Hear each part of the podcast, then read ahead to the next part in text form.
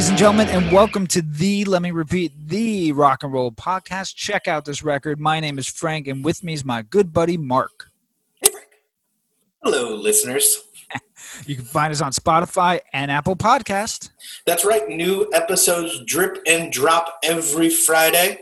They do. They do. For any new listeners out there, this is the podcast where Mark and I recommend albums to each other. We review them. We have a wide variety of musical discussions, like our Spotlight series, where we dig into a band's catalog and we see what comes out on the other side.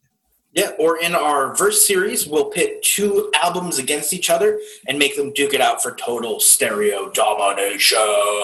Yes, so epic, so epic. And make sure to check out our Instagram and now our new Facebook group. We'd like to drop additional content there that will hopefully leave you wanting more of our musical goodness and, of course, Mark's random nonsense. That's true.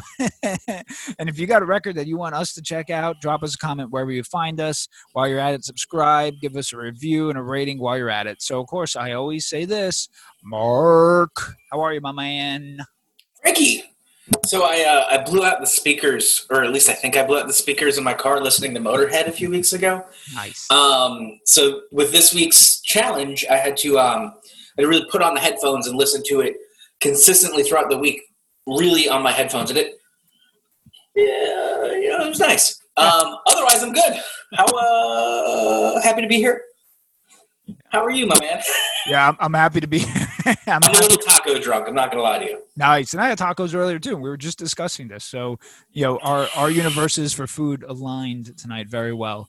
And I'm happy to be here as well. And of course, the challenge that Mark is talking about. So, anyway, of course, I'm happy that you're happy. You're happy. I'm happy. We last left off on last week's episode where I said I created a Spotify playlist, which I'll put in our notes so everyone could see uh, for for Mark from those lovable brothers Gallagher, Noel and Liam, i.e. Oasis. So what I did is I picked 12 tracks that I think showcase their talents as a rock band, and I tried my best to order them and the flow that an album and the way an album will flow. Uh, so let's back things up a bit, Mark. Um, let's paint a picture for those out there for each of our experiences, impressions, and thoughts on Oasis when we first heard them, and and what was that dynamic like from that point to, to now. So let's let's talk about that a little bit.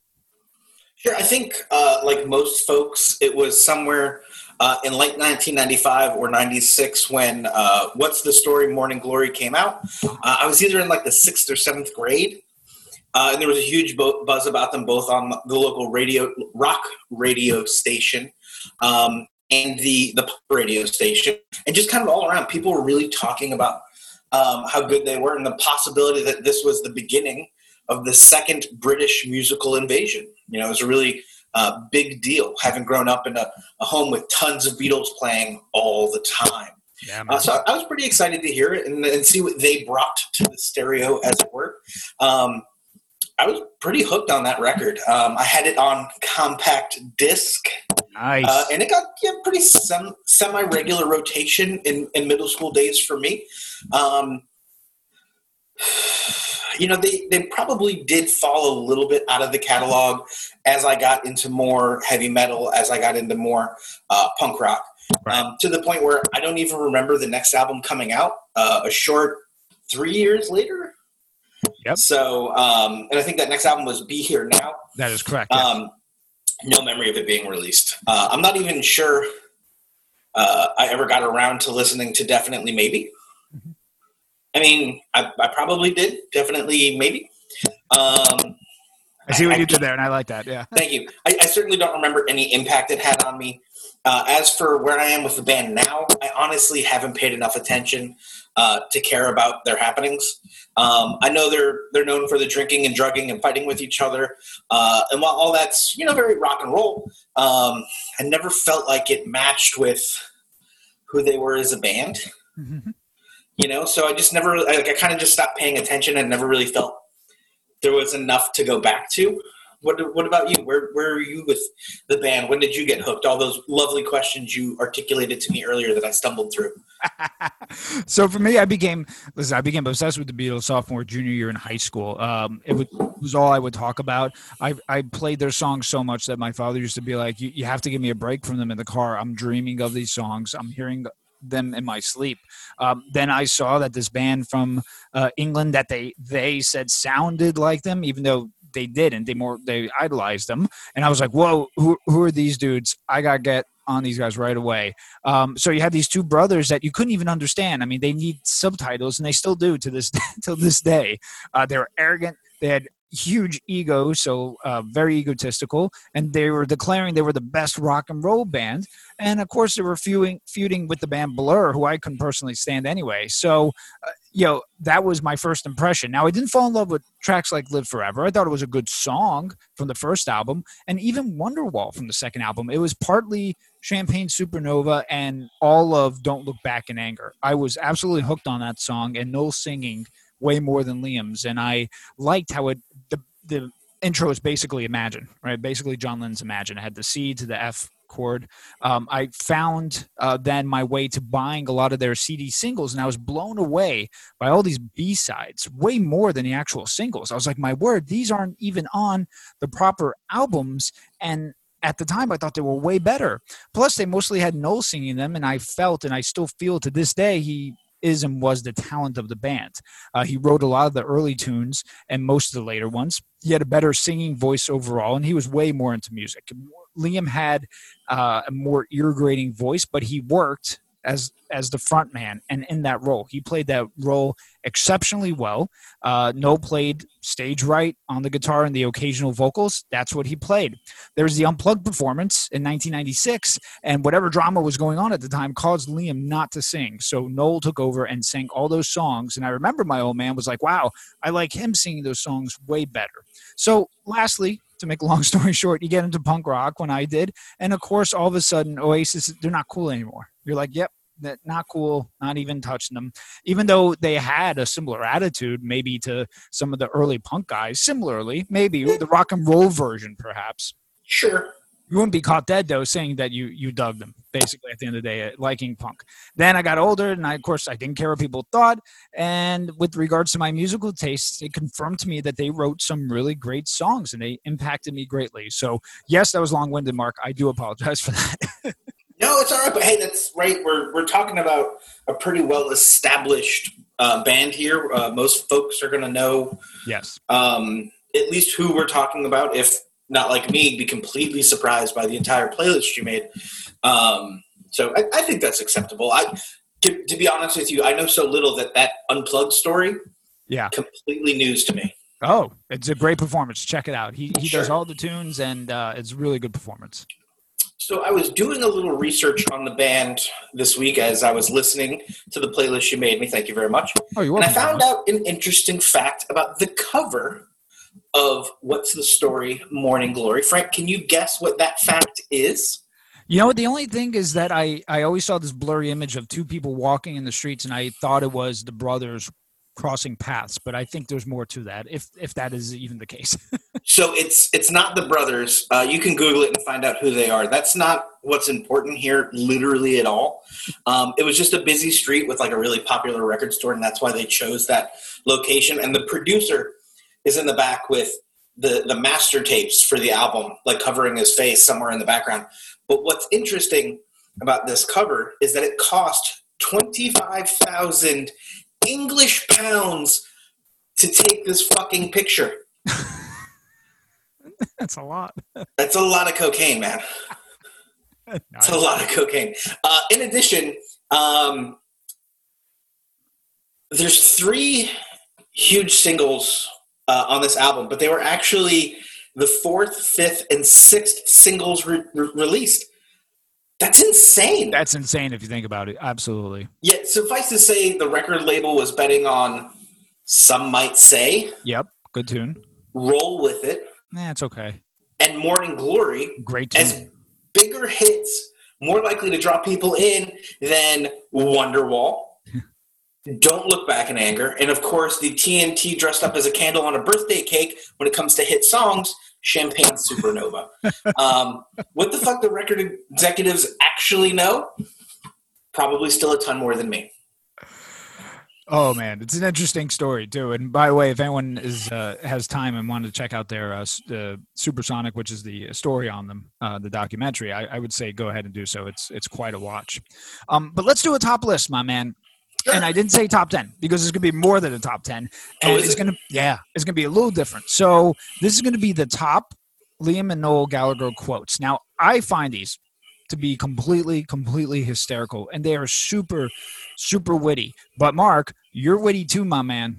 Thanks, you buddy. Are, you are, and Thank I just want listeners to know that this is uh, this is not on the script here. So what I'm going to be no. doing is reading quotes, mm-hmm. and we're also going to be listening to some here, and we're going to capture Mark's reaction to them. And yes. Mark can either say agree, disagree, if he thinks it's funny or not funny. Actually, any combination of whatever he thinks. Of course, I find them funny but I, I want Mark to hear these because I want to catch his reaction. So you ready for this, my man? Sounds like I don't really have a choice, Frank. And, and you don't, of course you don't.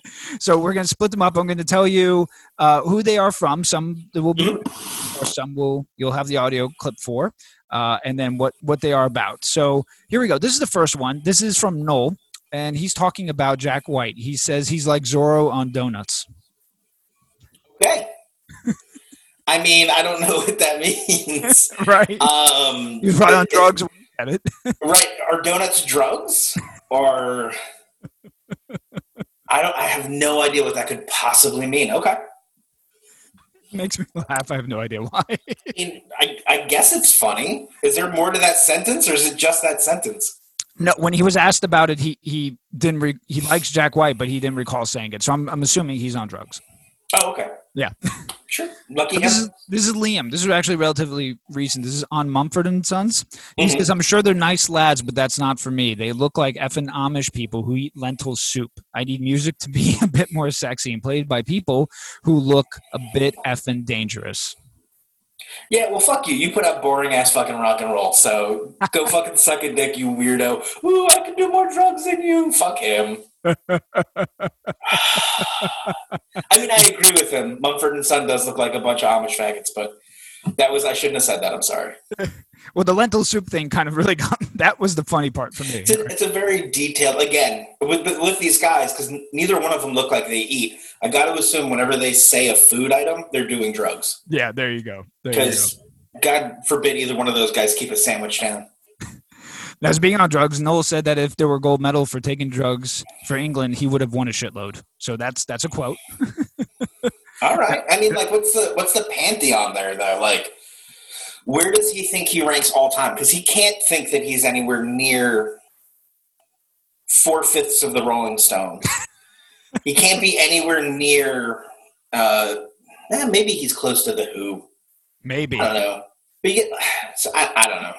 Sure, but you know what? You were in Black during the '70s, so you're still in the bottom fucking twenty.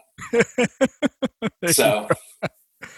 We have our first audio clip here. This is also oh. Noel. He's talking about Ed Sheeran. So here we go. What the f- is that? Gingivitis. Isn't that what Ed Sheeran's got? Ginger Fury. Yeah.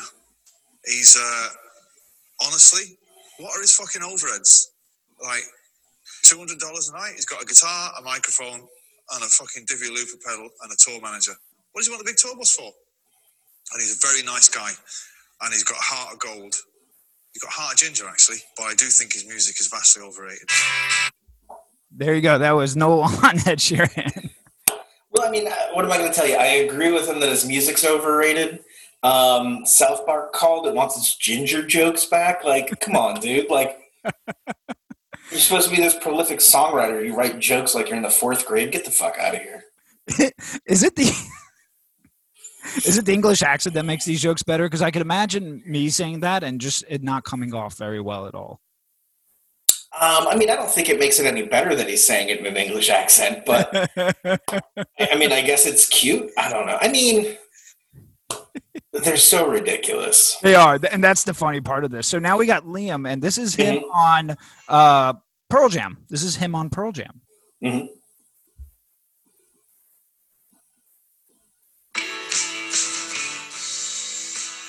So it's, it's, how you write it, you know what I mean? I'm not into writing fucking morbid music like the rest of these pricks that are playing here. all right bollocks. You know what I mean? They're all like fucking.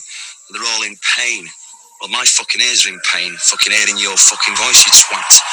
You know what I mean? You're right. You know, uh, music should be a fucking uplifting thing.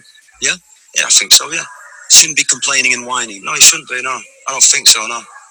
And even if it's about, even if it's a sad subject, it should be a positive vibe to it. Mm-hmm. So that, that was specifically about Pearl Jam, how how they're how they're whining. I mean, again, I'm going to agree with him that Pearl Jam sounds like a bunch of whiny bitches, but who the fuck are you to talk? Like, and this like music should be uplifting. You sad sack of shit. Shut the fuck up. Let people write music about whatever they want. You fucking cock gobbling piece of shit. he's he's probably the angriest person out there. So that's funny that someone like that would say it, right? Yeah, I mean, I mean, it's a little, a little, a little hypocritical on that, right? I mean, yeah, a little bit. You know, and I, I, you know their catalog better than I do. I don't know that they all have a, a wonderful, uplifting tone to it. I didn't, I certainly didn't feel uplifted at the end of your playlist. No, um, no, not in, not in a negative way. I certainly didn't feel down, but at the same time, to suggest what other people are supposed to do with with the music they create. Well, keep in mind his brother. His brother was mm-hmm. writing those songs too, so it's not like he's even writing those. So right. Well, and as you you stated, you know, he writes the garbage stuff. Um, you know, I mean, it's just so funny. Somebody whose band that to me sounds like so many other people's bands has the balls to to say something like you know. And hey, look, yes, I dislike Pearl Jam, and I'm more than happy to be vocal about it, and he's welcome to be. But to suggest that people should only write music that goes one way or the other is just fucking stupid.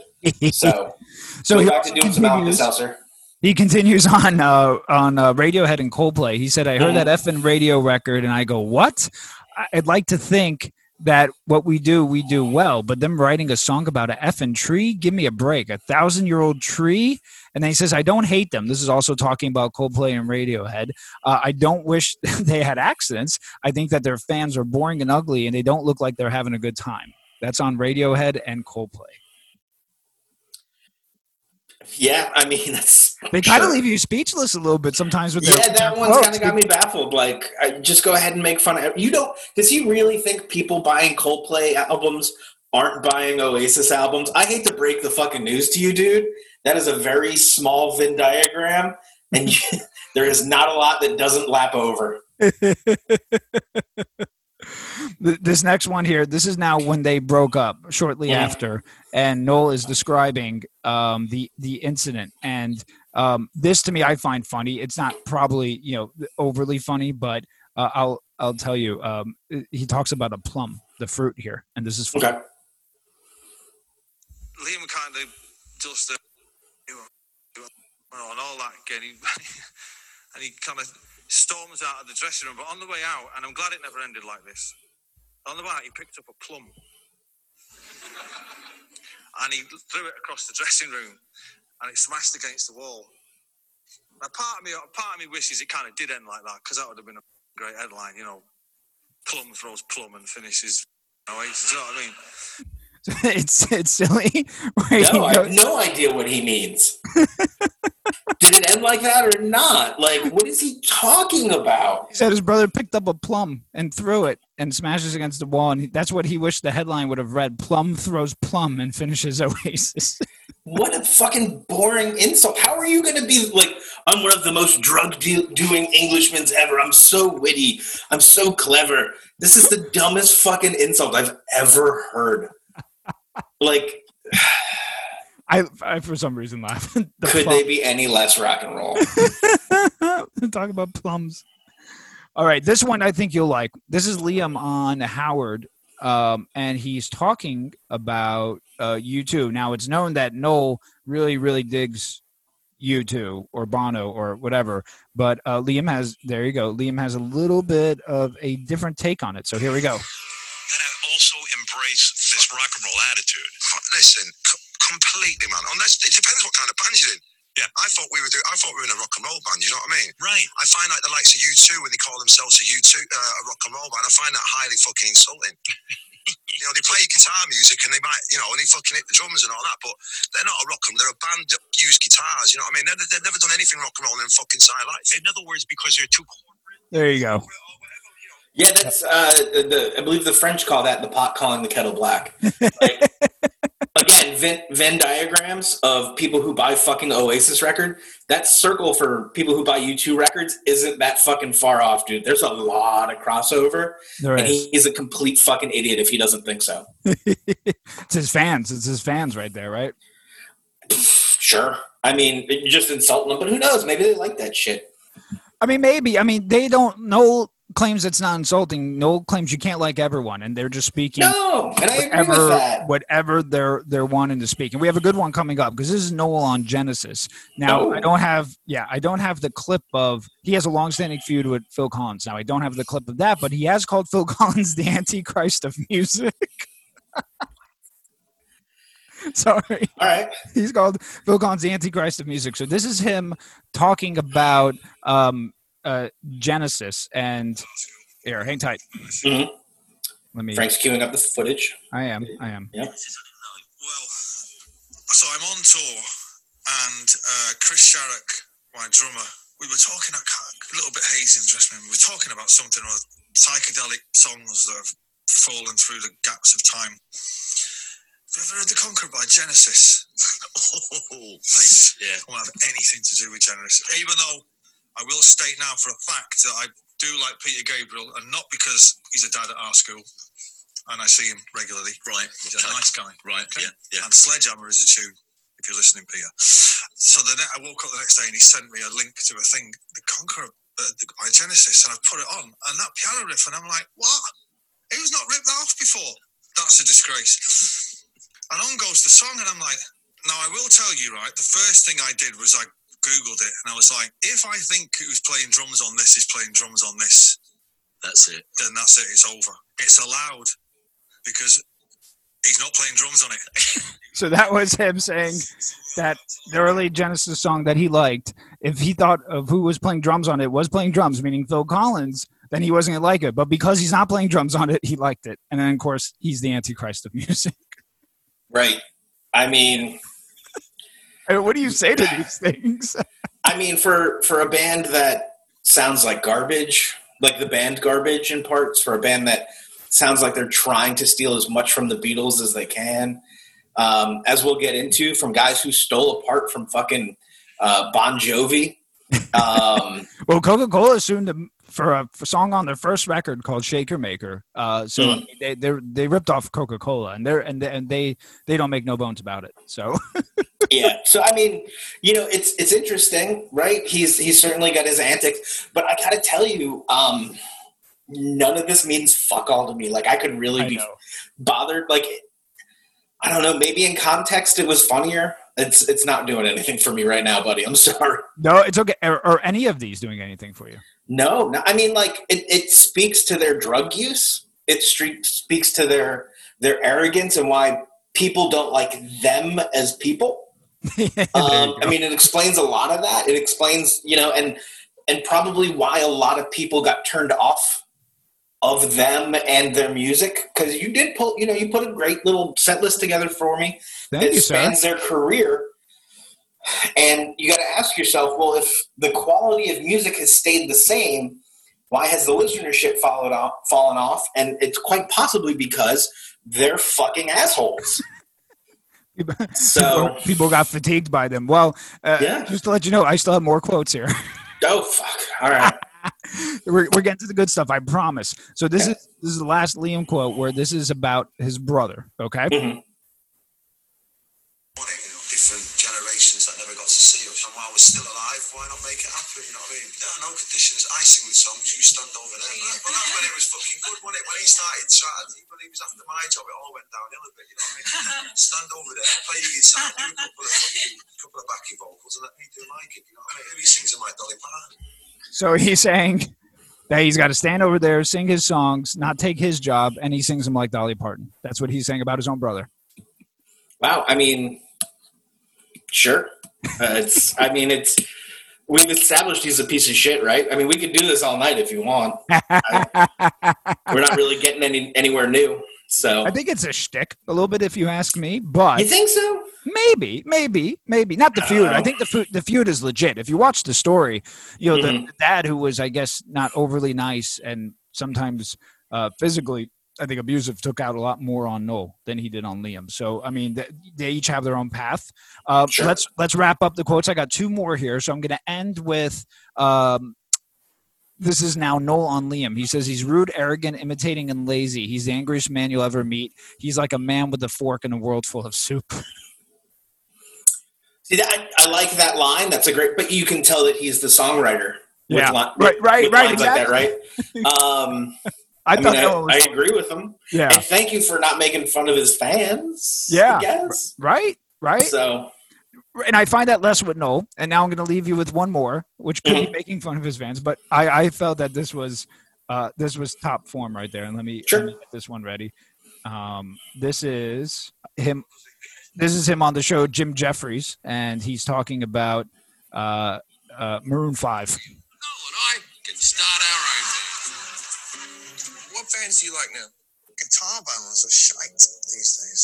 So we're in this bar In in Hollywood after a, after a gig, and this guy said, "Excuse me, can you can you just come and say hello to my friend? He's a really big fan." And he's like, "Hey man, um, really inspired me to play and all that." And just want to say, and I was going, "Oh, what band are you in?" He said, "I'm in the bass player in Maroon 5. And I'm Maroon Five, fucking shit.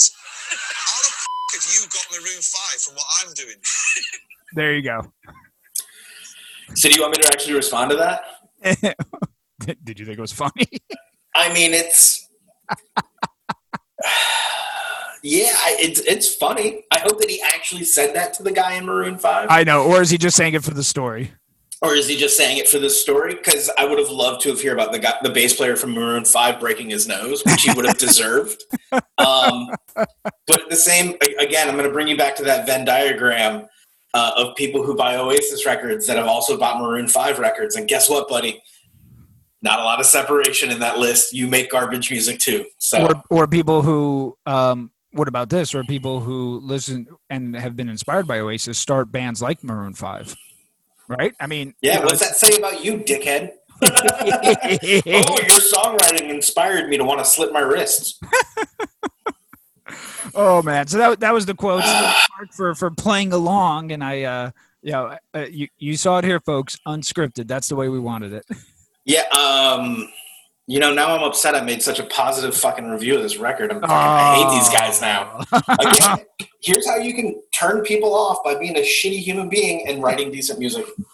So, that's oh, all right. Yeah, so here we go so i want to give some context of course mark to the tracks i select, selected Yeah. each one of these. I'll tell you, of course, why I chose where it's from, why mm-hmm. I chose it overall, Right. and why I put it in the position of the playlist. Everyone here has to- heard both of us right before talk about the position of the songs. Me and Mark have, have made several references to that. Yeah, we're kind of obnoxious with it. Yeah, same here. Same here. We're we're really really tenacious with it, right? So I omitted tracks from What's the Story Morning Glory as it's probably the album that you're most familiar with as you Mhm. said. I went to, from the first album, definitely maybe. Uh, Be Here Now, the third album, B-sides and a couple of tracks from the later albums. And there are some tracks where I added in the demo version with Noel singing because I happen to like it better. Now, this is one where that could have harmed me more than, you know, uh, more so than not.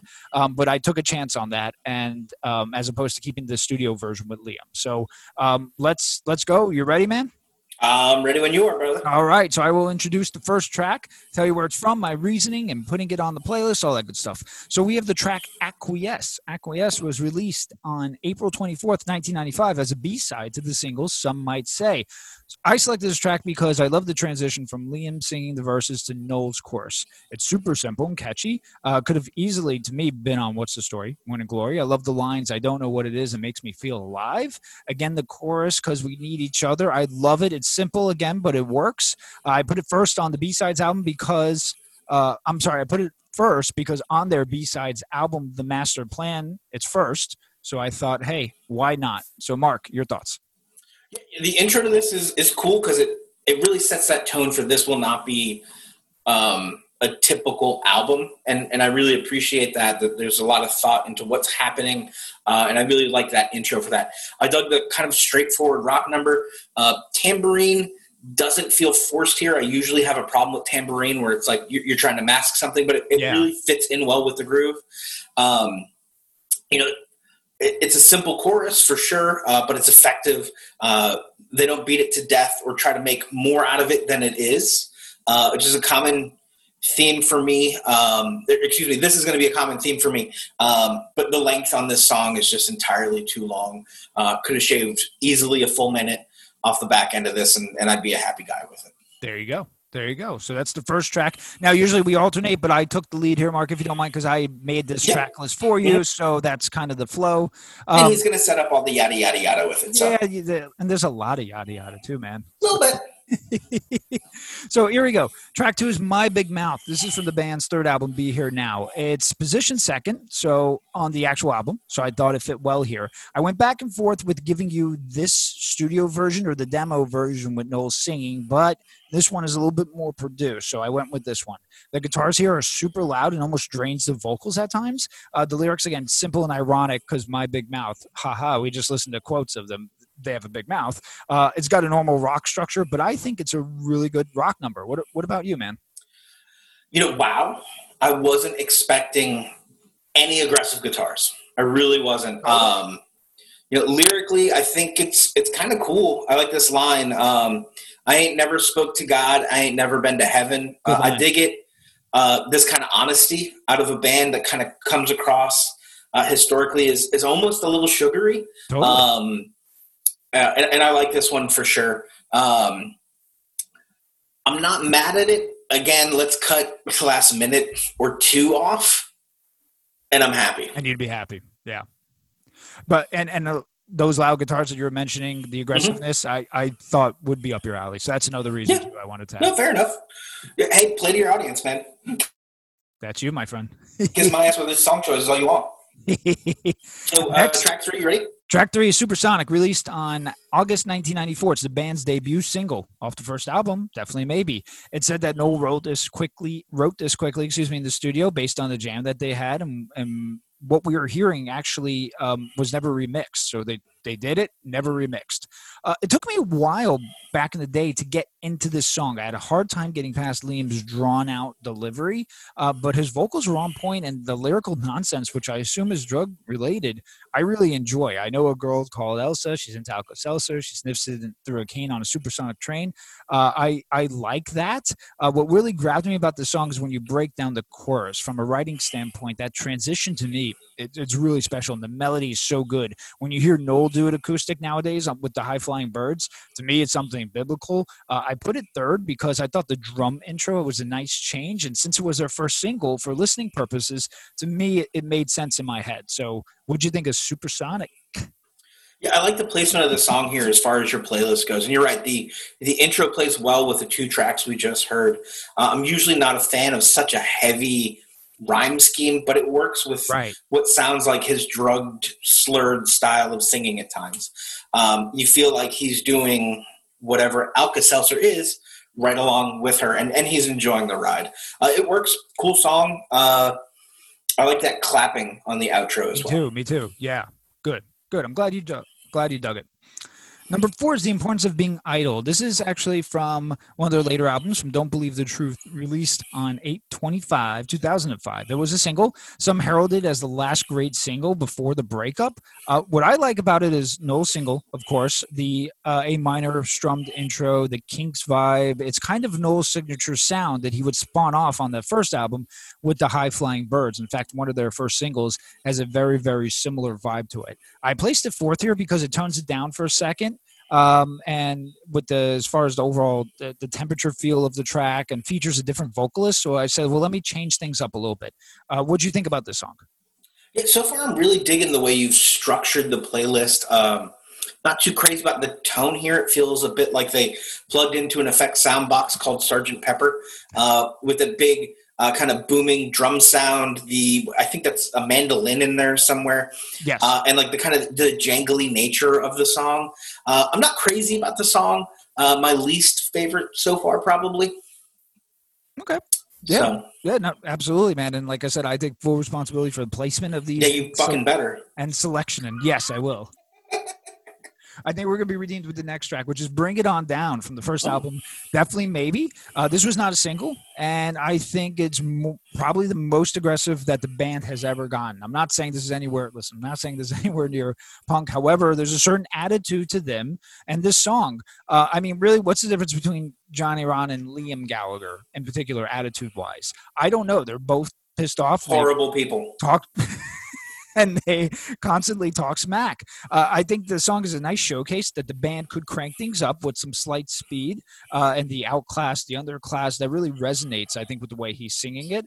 Uh, I put it here because of um, how it's the last song kind of slowed things down a little bit and now we're starting to get to that middle so we're we're going to tone things back and i wanted to give you a really nice punchy number what you what do you think about this yeah, I'm definitely digging that kind of double tap floor tom rhythm that they've got going on there uh, with the guitar. It really works.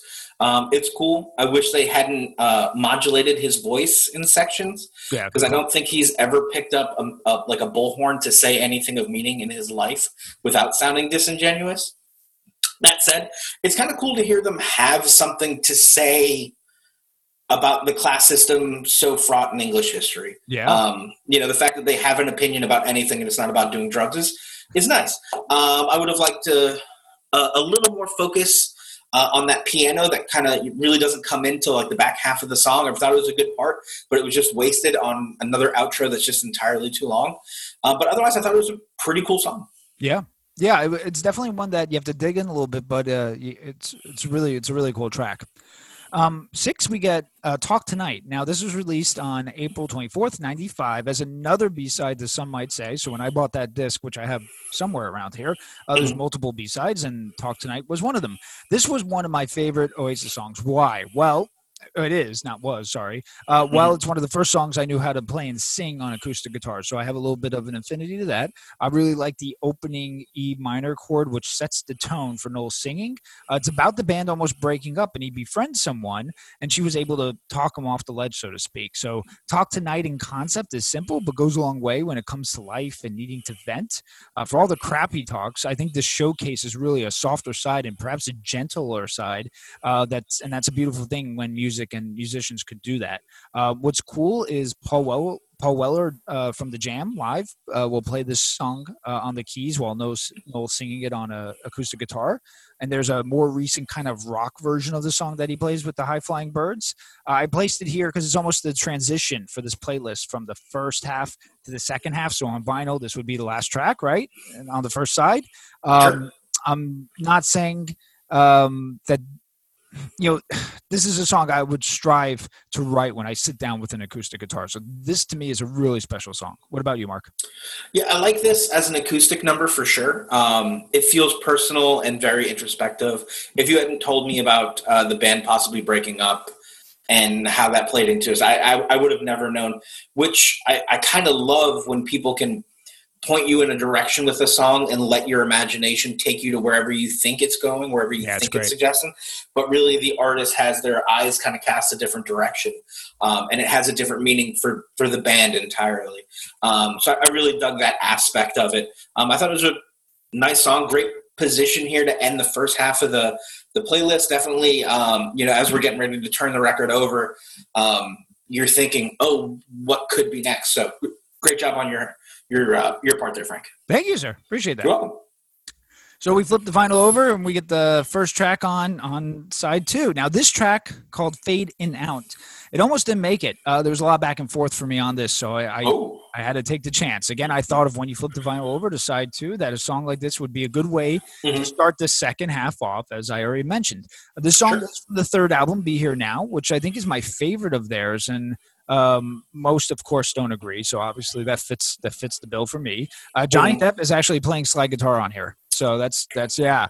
Uh, I could have also given you the demo version with Noel on lead, but again, I felt that this was more produced.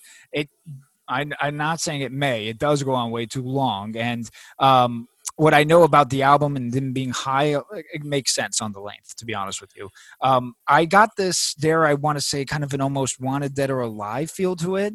Uh, but for a band that's British and they primarily like British bands, um, you know, that come, you know, and they like what comes on their side of the pond, I think it's interesting that we have this track with some American influences, at least I think. Um, I do like the chaotic nature of this at the end where it all seems to come together. And this is a chance I know I took. So, Mark, what's your thoughts on the song? Well, first I want to ask: um, Was Johnny Depp still playing on the demo? Do you know if there was Johnny Depp slide guitar was on the demo as well? Was that a factor? That's a good question, and I could find that out for you in one second. Oh, that's all right. Uh, so to answer your question, the intro to this sounds like Sergeant Pepper meets Slippery When Wet, and I hate it. I like the vibe of it once it kind of gets up and going uh, into that really kind of cool rock part, but there's Right. a whole lot of waiting to get there um, that I could just really do entirely without the first like two and a half minutes of the song. Uh, as far as the placement goes, it, it does work in terms of you know you're flipping that record over and you're getting this um, hey the b side's not going to be the a side we went for something crazy we're really stretching uh, what we can do in the uh, in the recording booth in the studio and we're gonna we're gonna challenge our listeners for that i think it's a good placement as a song i think it's garbage all right, all right. So I'm gonna eat that one. I don't see here on the, to be honest with you, on the demo that he's on there. So uh, it might not have, might not have mattered either way if I gave you the, the demo or that. And that one was the chance, and I took a chance on that. So uh, I'm I'm willing to say it. The good news is it's not the only song i hate so Oh, there we go. no i'm just kidding go ahead Scally, scallywag. Next week, the meaning of soul, which is from 2005's "Don't Believe the Truth." Uh, it's a super short term uh, tune, and it's actually written by Liam. This is when the band, after the band's fourth fourth album, the songwriting credits expanded past Noel here. All members started contributing. The album also features Zak Starkey, Ringo's son, on drums. I think it's one of Liam's best vocal deliveries. I love the bare acoustic guitar here and the super drums, and then the simple drums. Excuse me. yeah they're pretty super though They are pretty super, right? Uh, I think the harmonies on the chorus are well done, and for some reason, we have a more controlled vocal tone here with a little edge. For a song that's only a minute and 43 seconds long, I, I think it's one that shows immense growth and a different formula for them. The harmonica at the end adds a nice touch as well. Um, it's done before you know it, but to me, it serves a purpose. So I, I always like this song. What about you, man? yeah i won't be complaining about the length of the song Nice.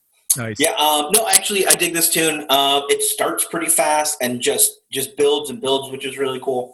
Uh, I would have liked to see them kind of take it over the top because there is just a lot of building. Um, but you know what? For such a short song, for being so different, um, I really like it. I think it's cool. It's like no other Oasis song I've I've heard before, and possibly my favorite track up to this point. Yeah. Uh, with that kind of cool harmonica solo that if I'm being honest, kind of falls apart after the first few notes, but it's still cool that they they took the chance there, and I, I thought that was a cool number. Yeah, yeah, it's it's always a tune I think is re- really really cool. Yeah. Um, track nine, I hope I think I know. This is the uh, Mustique demo. So there is a I hope I think I know studio version on Be Here Now with Liam singing. This is the demo. Um, you know, again, this is when I rolled the dice on. Much like my big mouth, again, I was considering the Liam version, but went with Noel here. I think the vocals are his vocals are better suited for this song. It was never released as a single, um, and I think that this is just kind of the Oasis brand rock formula that to me works. I felt that after the last two tracks, it would be nice to return to a rock song, which is why I placed it here. Uh, it's not doing anything groundbreaking at all, but Noel's a great way of transitioning from verse to chorus, and that's why after so many years, this song actually ranks high as far as uh, popular tunes from Oasis that weren't singles, and it's a tune I have always dug from them. So uh, again, I could have given you the studio version, but I went with this one here. What do you think? This song is super middle of the road for me. Uh, it neither grabs me nor does it kind of turn me off. Right. You know, his vocals and lyrics are fine. The guitar work and solo are fine. The rhythm sections doing what rhythm sections do. Uh, more non-distracting tambourine. It's fine. Right. It's just there. It's yeah. I mean, I. I think it's interesting um, of their entire catalog. Um, what are we talking? Five, six albums. six. six albums, uh, a couple dozen B sides. Uh, I'm sure there's some acoustic stuff, an Oh, unplugged album. A lot of stuff. Still found a way to jam a song in that's just completely middle of the road. well, it's funny too, you know, and you could actually do a whole list on uh, clips where, although they they talk and rave about their songs, there's a whole Noel in particular, the, those somewhere he'll be like, yeah, I, I, I didn't write a good one there. So, which is funny because later on we're going to get to how he doesn't write boring songs, but right, right on the master plan, right, right. Uh, here we have uh, 10 Songbird. Uh, this was released in 2003 off the fifth album, Heathen Chemistry. Again, we have Liam here with a very sincere vocal performance, and he wrote this one again, which is a lot of what I why I put that on here. Uh, listen, he's not his brother as far as songwriting talents goes. It's evident after the bland, after the band split, his solo stuff uh, compared to Noel's, in my opinion, is is just Noel's is way superior.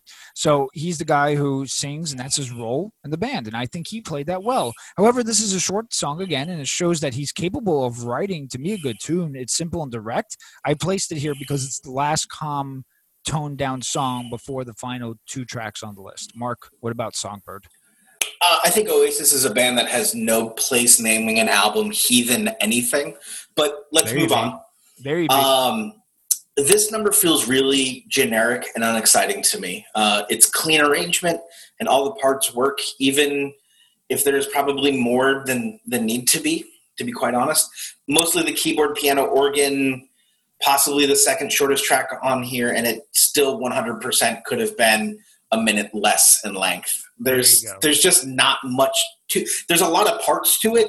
None of them do anything that is either exciting or I mean, honestly, worth talking about. Like this to me just feels like that generic thing that a band that's supposed to be the next Beatles had to write a song called Songbird, and by the time they got to it, they were out of gas. So, so the song is too generic for you, basically. Yeah, it, it really is. It's too like you know Oasis mayonnaise. That's a good quote. Thank you. All right, track 11 here. We have Slide Away. This is from the debut album again. The song mm-hmm. is consistently ranked as their top song by many fans. It's to me a mix of slight grunge, a little heavier rock, almost a modern Beatles feel, and I I, I feel the, they were to take the Beatles song, which is an underrated Beatles track, I Want You from Abbey Road, and expand on that sound and bring it into the 90s, we might have some elements of Slide Away. It's Paul McCartney's favorite Oasis song. Uh, it's a really endearing song that, again, to me makes it even better coming from the egos of, of both the Gallagher brothers. Uh, Slide Away in concept is nothing crazy and innovative, but maybe it doesn't have to be. Uh, there's certain lyrics that you could just take from it, like I Dream of You, and we talked of growing old, but you said please don't. A line like that shows that you, you don't have to bust out the dictionary and the thesaurus to write lyrics like I do, but it's more about the proper word placement. Uh, I think it's touching, and, and there's um, you know there's a less rock and more intimate version on spotify with noel on lead but to me I, I think this is one of their better tunes what, what about you and slide away this song sounds genuine in its lyrical content um, which is a pleasant change from some of the you know intentional uh, overly drugginess people expect from them. Um, whatever slide away means uh, to him and whomever he's singing to or singing for feels personal. Like that person knows what this slide away is. And you and I can assume it's just, you know, sliding out the back door without saying goodbye to everybody else. Totally. But it's clearly an inside thing between him and somebody else. And you it picks up that intimacy really well. I, I think I dig it easily twice as long as it needs to be, but it's good. there you go. Yes. and and here we go with the with the last track. Uh, number twelve is the Master Plan, uh, released as a B side from Wonderwall. Uh, to me, that this is a freaking b-side. I mean come on noel claims it's one of the best songs he's ever written and regrets that it was released as a b-side. Um, the the record uh, creation records boss alan mcgee said the song was too good to be a b-side and gallagher replied saying i don't write shit songs. There you go mark. But it was. We, we get an orchestra and, and he'll admit it too but i guess at that point he wasn't writing shit songs. We get an orchestra here uh, giving it a very rich sound. Uh, to me it's an uplifting song and i think the music fits the vibe and the message uh, when he's singing we're all part of a master plan everything seems to amplify more and to me that's really good song structure and composition uh, the solo parts here uh, you know you have some late beatles vibe to it and at the end you can hear noel saying uh, singing the chorus of octopus's garden uh, I, I, think that's a dramatic end to a song and a great way to end a playlist. And on the B sides album titled The Master Plan, it's the last song, and that's why I put that here. Mark, Master Plan. So I really dig the musical intro. Uh, not that talking part uh, at the beginning. Um, right, right. And the first verse. Uh, so I like the first verse, but once we get to the chorus, it, it falls right apart for me. Um, why are we still using all this extra reverb on the guitar? The lyrics are are hokey and feel cheap, um, with this gorgeous orchestral arrangement behind it. Um, I get why this was a B side and not a single. It's a fucking shit song. Beyond being five minutes long, there's no hook. The song ends, and we're thinking about uh, we're, we're not thinking about great lyrics. You just you know you just heard, um, or that look oh it's so pretty and personal. Um, I, I was disinterested by the end because it just carries on for so long, and you feel bored, and you can feel the band being bored and singing Octopus's Garden as though they'd rather be doing something else. Um, like being in an octopus's garden. right. It feels like uh, just a complete waste of a beautiful orchestra. So this is one, and and I respectfully, of course, disagree, but this is one to you sure. that you the orchestra that really moved you. You liked the music, and yeah, thought, wish you kind of wish everything else just went in another direction. you know, I liked the introduction to it. Like musically, the the intro was cool. Um, I liked the reverb on the guitar, but at a certain point, you got to cut that pedal right. and play the guitar and it doesn't happen. And when it does happen it's way too late. Got it. And, we're, and it, the whole thing because they have this big gorgeous sound behind them you're doing all these cheap tricks that just don't that don't serve the purpose here. That's why this was a b-side. I'm sorry his record executive didn't have the balls to tell him he wrote a fucking bad song like and spent all this money on an orchestra that he didn't need. Like it's a beautiful part they they completely wasted it. That's funny.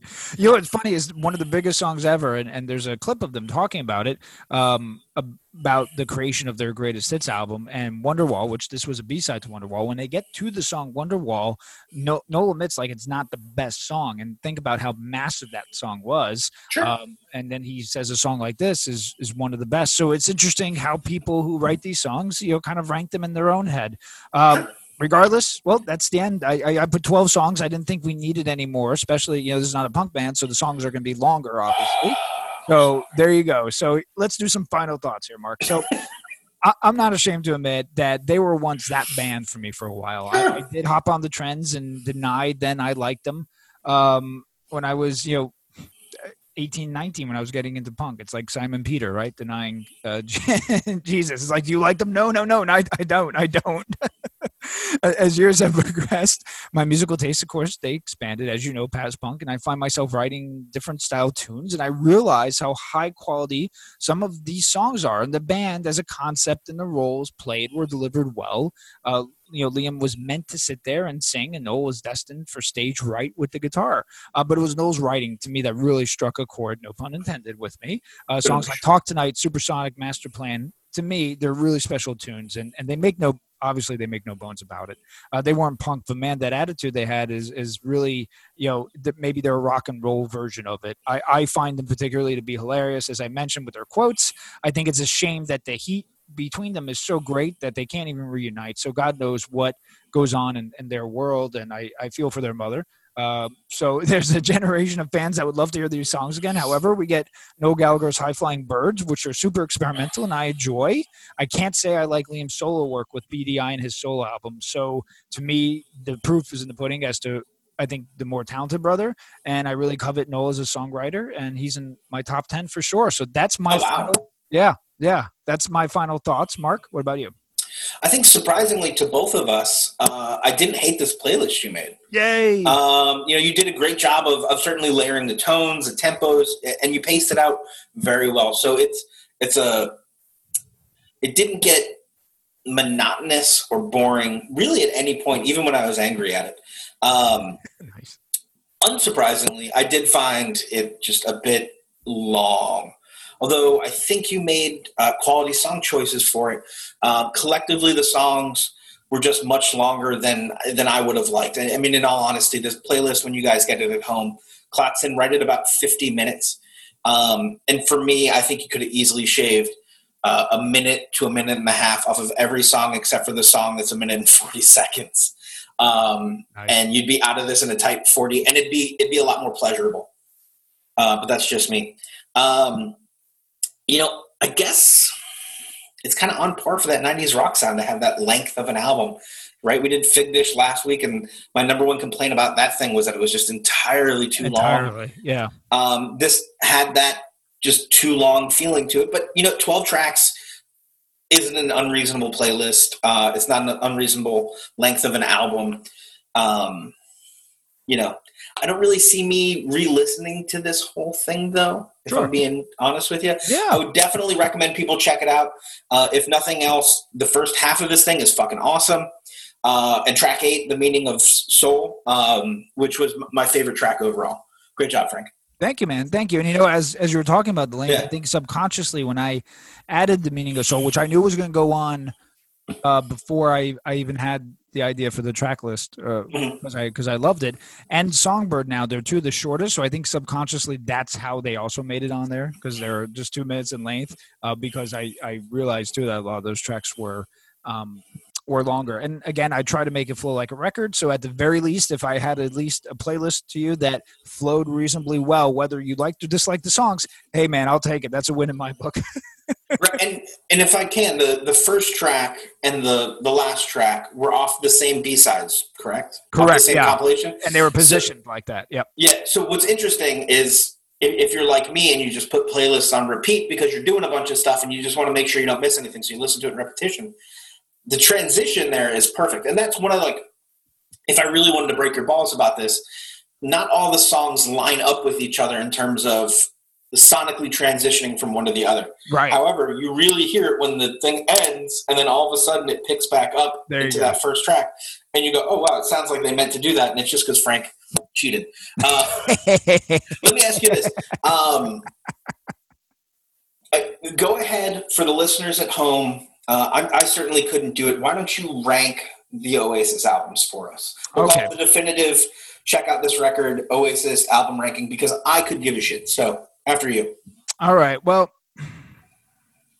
I'm going to say my favorite is "Be Here Now," uh, which Okay. is one after "What's the Story?" Morning Glory. It's the one that's not the not the, the most widely popular among fans. By but I, the more I listen to it, the more I like it. Again, it's druggy. It's got a lot of uh, longer tunes. Do you know what I mean's on there all around the world? Uh, I, I just like it from start to finish. That one is my favorite. Then I'm going to go to the debut album. Definitely, maybe. Uh, I, I think that's one of the best debut albums uh, between Rock and Roll Stars on there. That's another track you would like. Live Forever, still classic. Uh, Supersonic is great. Bring It On Down, Cigarettes and Alcohol, Slide Away. Uh, there's another track on there called Married with Children. Uh, great, great, great album. From there, I can probably then place What's the Story, Morning Glory, just because of it, it's. I mean, it's listen, Wonderwall, Don't Look Back in Anger. Some might say the song Morning Glory. Um, all those are still classic to me. I just think Be Here Now is a little bit better. Um, I'm not gonna. I'm gonna just rank the studio albums because the they do have a you know again that B sides album, but I mean those are B sides, so that's always tough to rank. Um, next, I'm gonna go. Don't believe the truth. That's the one with um, the the importance of being idle, which I gave you. Uh, also, the meaning of soul is on there. Um, there's another one called uh, Mucky Fingers, and another good uh, soul um, single that they had in 2005 called uh, Lyla. So I, I think that's a really good album. Kind of brings it back. It brought back a little bit of their uh, American popularity, which I think after their decline here in the states, uh, I don't think the states didn't know what kind of how to react to them or the fans did, and they just kind of just stayed in England. Um, then we had Heathen Chemistry. I think that's the next one. Uh, I think that's a good tune. That has a songbird, has little by little. Um, there's another song called "Stop uh, Crying Your Heart Out," "Force of Nature." I think that's a good one. Um, their last proper album, "Dig Out Your Soul," and then finally, I'm going to go with the track or the album 2000, "Standing on the Shoulder of Giants." So that's how I would rank them. Cool. Yeah. Cool. Feel free to write Frank uh, um, an angry email or text or tweet uh, telling him why he's wrong. Please feel free to leave us a comment and Yeah. uh, Well, I'm gonna post on Instagram. I'm gonna post. Yeah. Yeah. I'll post like what's your favorite Oasis album, and I'll we'll get some chats going for sure. yeah, we're, let's talk about it. Make fun of Frank for his choices in Oasis and his love for them. please. Um, Please. Lord knows I'm trying. Um, but he did like the songs, folks. Most I of them. did. Hey, look, he did a great job. We're going to post that playlist for you guys to check out. He did a great job on it. Um, or hey, tell me I'm wrong. Um, I'm a big man. boy. I can take it. Uh, you want to You want me to talk about next week? Yeah. So this was my pick. So now, Mark, uh, you bring it on. Yeah, so Frank and I have kind of consciously been trying to do stuff um, non-political. We've been trying to create uh, an escape for folks, um, something that allows you to check out of the dumpster fire that is the world around us. Um, but I am, and, and, probably to my detriment, still very much into punk rock, still very much into um, counterculture and and things of that nature. But I wanted to do something that wasn't just you know a, a shitty anti-flag album to make Frank listen to. Um, I really wanted to give him something to think, something punk rock that would um, blend genres in an interesting way and, and keep him engaged. Because that's really the toughest thing with Frank, right? Is that you've got to find a way to keep him actively listening or he will check right the fuck out. So uh, I picked uh, a band that you're familiar with, but if, if uh, memory serves me, um, you don't know them illicitly. I picked uh, Dead to Me and their 2009 album African Elephant. Uh, I absolutely love this record. Uh, again, it's a very much a, a gen, gender, a genre blending band. Um, positioned on the punk rock tip. Um, you know, it's from 2009, so there's not going to be any Trump shit in it um, or there's not going to be any like abhorrent Trump shit. We, you know, we're not dealing with any of that. Um, but I think it's going to make you think. It's going to give you pause. Uh, hopefully, it'll make you dance a little bit. Hopefully, it'll make you angry a little bit. You can work out to it. Um, we'll see what you think next week. There you go. I'm anxious. I am anxious to listen to it. And Mark nailed a couple of things on the head. So let's talk about that because there's just a little bit to unpack there. So number one, yes, you have to keep me engaged, and maybe there is some ADH AD going on there or whatever the case is, or maybe that's just the way I am. I, I actually I don't think I have ADHD at all, but uh, you have to you have to keep me engaged. And when it comes to television, you definitely have to keep me engaged because as Mark knows, I fall asleep to everything. So um, you have to do it. I am not adverse at all to listening to um, people who sing about stuff that I have different sing of opinions of. We choose not to talk about them on the show because, listen, I'm not here to tell anyone how to live their life at all. Everyone is free to live how they want, to think and choose how they want. And it, there needs to be something we rally and unify around, such as music, as opposed to saying stuff that's going to offend and, and stereotype a whole class of people with a collective crime, because to me, that's just dastardly stuff. Anyway, I am open to listening to stuff like this. It makes you think. You have healthy dialogues about it. Uh, no next mean that doesn't mean next show is going to be a political show, but there will be some yeah. things we'll, we'll, we'll chat about absolutely. And I I know of the band. Uh, they've been suggested on many playlists, but you know what? I haven't really sat down and listened to a full album. So here I am, and I am anxious. I am interested to hear about it, and we're going to talk about it next week, right? You heard about it here, folks. I gave Frank anxiety. There, there you go. There you go. there you go. Thank you, sir. Thank you so much. And listen, everyone out there, stay safe, stay happy. You can find us on Instagram, Facebook, all that good stuff. YouTube. Listen to uh, listen to our episodes. Give us a, a rating if you like it, five stars. If not, five stars. And uh, to all those out there, stay safe. Mark. Bye bye.